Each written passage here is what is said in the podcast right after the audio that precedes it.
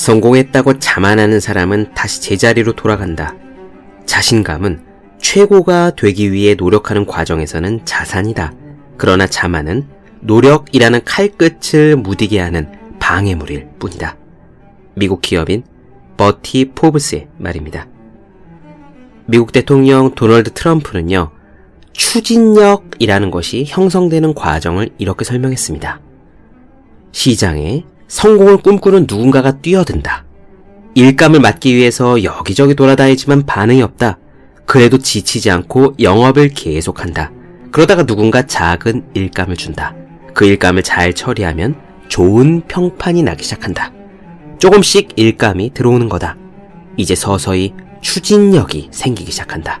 그리고 마침내 삶이 뒤바뀔 만한 커다란 거래처가 나타난다. 잭팟이다. 그는 정신없이 바빠진다. 추진력에 완전히 불이 붙는 지점이다. 하지만 도널드 트럼프는요, 힘들게 쌓아 올린 추진력이 사라지는 과정에 대해서는 다음과 같이 이야기했어요. 사업이 궤도에 오르면 어느새 그것을 당연하게 여기기 시작한다. 시장의 더듬이는 빠르다. 좋지 않은 평판이 돌고 그러면 그 모든 일감이 한순간에 깨끗이 사라진다. 단지 그뿐이다. 그렇습니다. 공부도 마찬가지입니다. 자만하는 순간 추진력이 사라집니다. 성적은 마치 스키장과 같아서요. 올라가는 것은 힘들지만 내려오는 것은 순식간입니다. 책상에 놓기만 해도 공부하고 싶어지는 365 혼공 캘린더. 자만하는 순간 추진력은 사라진다. 의한 대목으로 시작합니다.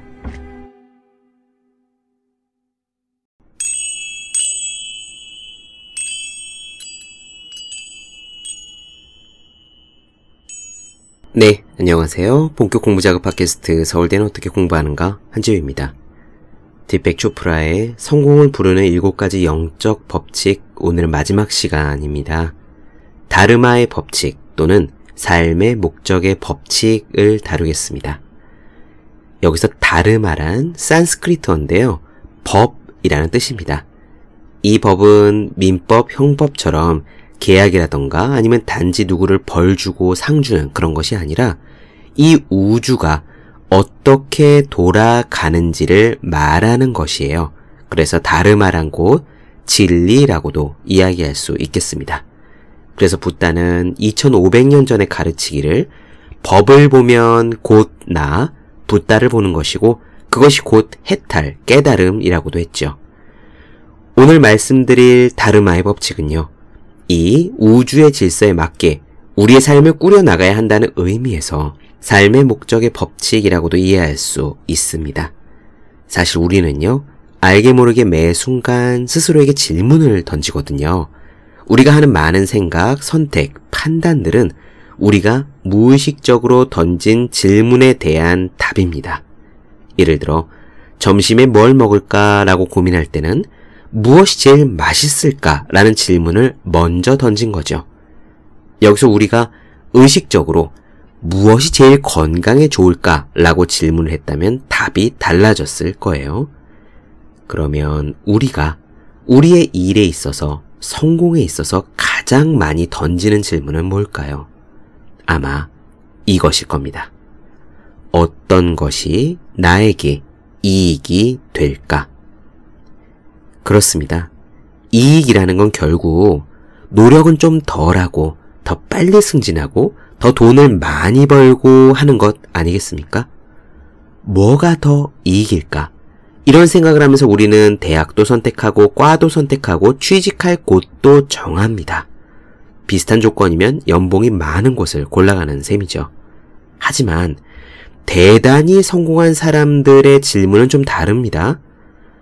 어떻게 하면 내가 떼부자가 될까라고 고민한 게 아니에요. 스티브 잡스가 말하지 않았습니까? 우주에 흔적을 남겨라. 어떻게 하면 우주에 흔적을 남길까? 의미 있는 일을 할까? 공자도요, 2500년 전에 이렇게 말했습니다. 아침에 도를 듣는다면 저녁에 죽어도 좋다.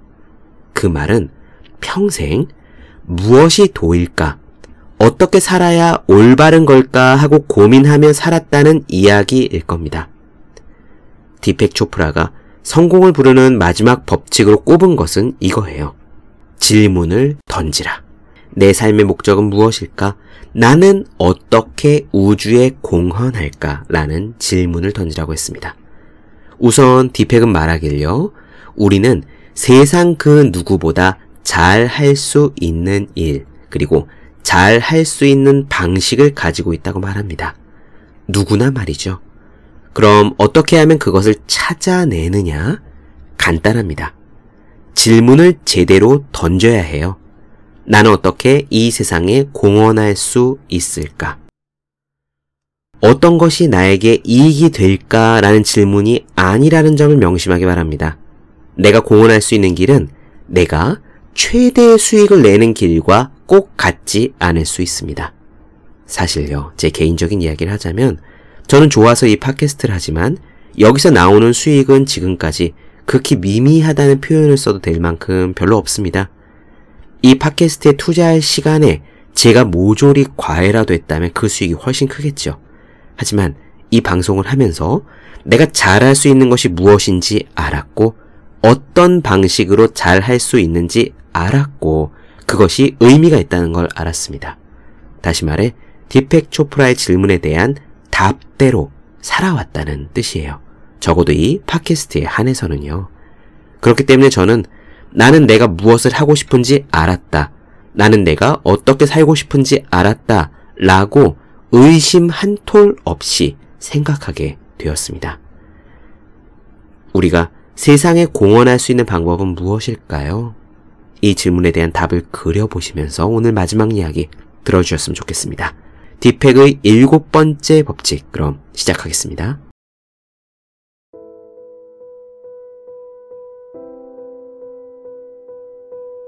성공을 부르는 일곱 번째 법칙은 다르마의 법칙이다.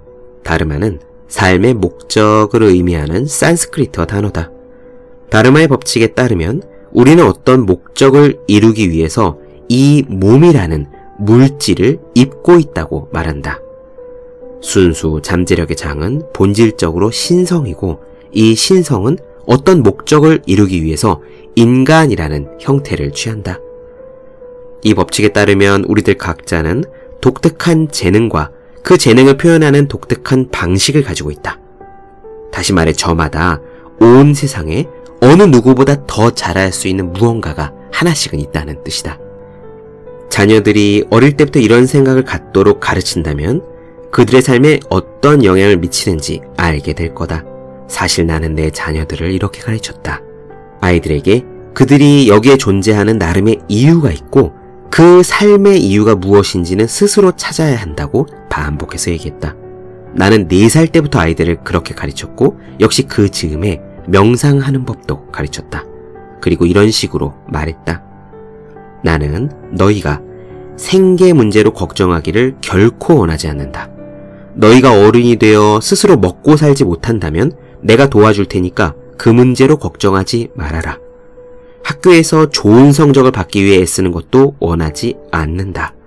그러므로 우등생이 되거나 좋은 대학에 가는 데만 집중하지 말아라. 내가 진정으로 원하는 것은 너희가 어떻게 인류에게 봉사할 수 있는지, 너희가 가진 독특한 재능이 무엇인지를 스스로 찾는 데 집중하는 거다. 너희는 다른 어느 누구도 갖지 않은 독특한 재능과 그 재능을 표현하는 특별한 방식을 지니고 있단다. 그랬다. 아이들은 하지만 결국 좋은 학교에 갔고 우등생이 되었고 대학에서도 좋은 성적을 냈고 경제적으로 다들 잘 독립했다. 왜냐하면 그 아이들은 사람들에게 무엇을 베풀어야 할지에 관심을 기울이고 있기 때문이다. 이것이 다르마의 법칙이다. 다르마의 법칙에는 세 가지 요소가 있다. 첫째 요소에 따르면 우리는 저마다 자신의 진정한 참나, 진정한 자아를 발견하기 위해 여기에 있다.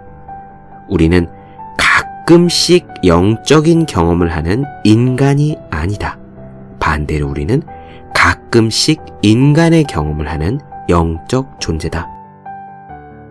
우리 각자는 높은 차원의 자신, 그러니까 우리의 영적인 자아를 발견하기 위해 여기에 와 있다. 이것이 다르마의 법칙에 따른 첫 번째 성취다.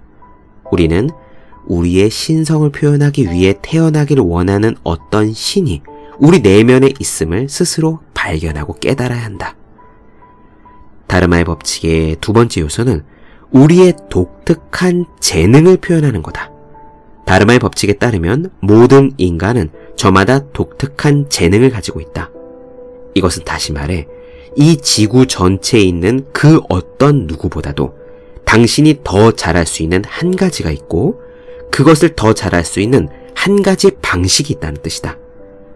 그 당신의 방식을 하고 있을 때 당신은 시간마저 잊어버린다. 다르마 법칙의 세 번째 요소는 인류에 대한 봉사이다. 내가 어떻게 도울 수 있을까? 내가 만나는 모든 사람들을 어떻게 내가 도울 수 있을까 하고 스스로 물어보는 것이다. 독특한 재능을 표현하는 능력이 인류에 대한 봉사와 결합되면 다르마의 법칙을 충분히 사용하게 된다. 더욱이 그것이 순수 잠재력의 장과의 경험과 결합되면 무한한 풍요에 자연히 다가가게 된다. 이것이 바로 풍요로움이 성취되는 진정한 길이다. 그리고 이것은 일시적인 풍요가 아니라 영구적인 풍요다. 어떻게 그것이 내게 이익이 되지? 라고 묻는 대신에 내가 그것을 어떻게 도울 수 있지? 라고 물어야 한다. 그게 어떻게 이익이 되지? 라는 질문은 에고의 물음이다. 내가 어떻게 도울 수 있지? 라는 질문은 영적인 물음이다. 우리의 물음을 그것이 어떻게 이익이 되지? 에서 내가 어떻게 도울 수 있지? 로 바꾸기만 해도 우리는 저절로 에고를 넘어 영의 영역으로 들어간다. 영의 영역으로 들어가는데 가장 좋은 길은 명상이지만 질문을 내가 어떻게 도울 수 있지? 로 바꾸기만 해도 영에 다가가게 되고 자각의 영역인 영 안에서 우리는 자신의 무한함을 경험할 수 있다. 다르마의 법칙을 최대한 사용하려 한다면 몇 가지 결심을 해야 한다. 첫 번째 결심은 이거다. 나는 명상을 통해서 에고의 너머에 있는 높은 차원의 나를 찾을 거다. 그리고 두 번째 결심은 이것이다. 나는 내 독특한 재능들을 발견할 것이며 내 독특한 재능들을 발휘해서 나 자신을 즐길 것이다. 그리고 이어지는 세 번째 결심은 이것이다. 나는 내가 인류에 가장 잘 봉사할 수 있는 길이 무엇인지 스스로 물어볼 것이다. 나는 그 질문에 답한 뒤에 그것을 실천에 옮길 것이다. 나의 독특한 재능들을 인류에 봉사하는데 사용할 것이다. 이제 자리에 앉아서 다음 두 가지 질문에 대한 대답을 적어보라. 첫 번째 질문은 이것이다. 만일 돈이 문제가 되지 않는다면, 그리고 나한테 필요한 모든 시간과 돈을 가지고 있다면 나는 무엇을 할까? 만약 지금 하고 있는 일을 계속할 거야 라는 대답이 나온다면 당신은 이미 다르마 안에 있다. 그리고 이어지는 두 번째 질문은 이것이다. 내가 인류에 가장 잘 봉사할 수 있는 길은 무엇일까? 이 질문에 답하고 실천에 옮겨보라. 자신의 신성을 발견하고 독특한 재능을 찾아서 그것으로 인류에게 봉사해보라. 그러면 당신이 원하는 모든 부유함을 거기서 창조할 수 있을 것이다. 엘버트 아인슈타인은 이렇게 말했다. 나는 신의 생각을 알고 싶다. 나머지는 지엽적인 것들이다. 우리는 서로 마주치고 만나고 사랑하고 또 베풀고 나누기 위해 잠시 멈추었다. 이 시간은 귀중한 시간이지만 또한 일시적일 뿐이다. 마치 영원 속의 짧은 순간과 같다. 만일 우리가 보살핌과 편안한 마음과 사랑을 서로 나눈다면 우리는 서로를 위해 풍요와 사랑을 창조할 것이다. 그러면 이 순간은 진정으로 가치가 있을 것이다.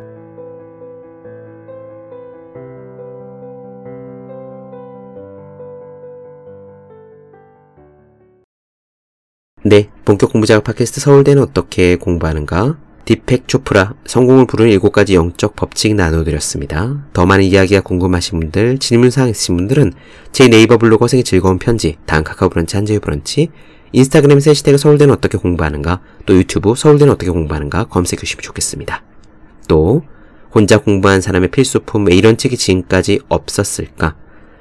학생, 수험생, 취준생, 직장인 등 공부하는 모든 분들을 위해서 혼자 공부하는 방법을 설명한 혼자 하는 공부의 정석, 그리고 책상에 놓기만 해도 공부하고 싶어지는 1일 1 공부자 캘린더, 365 혼공 캘린더를 아직 읽지 않으셨다면 꼭 읽어보셨으면 합니다.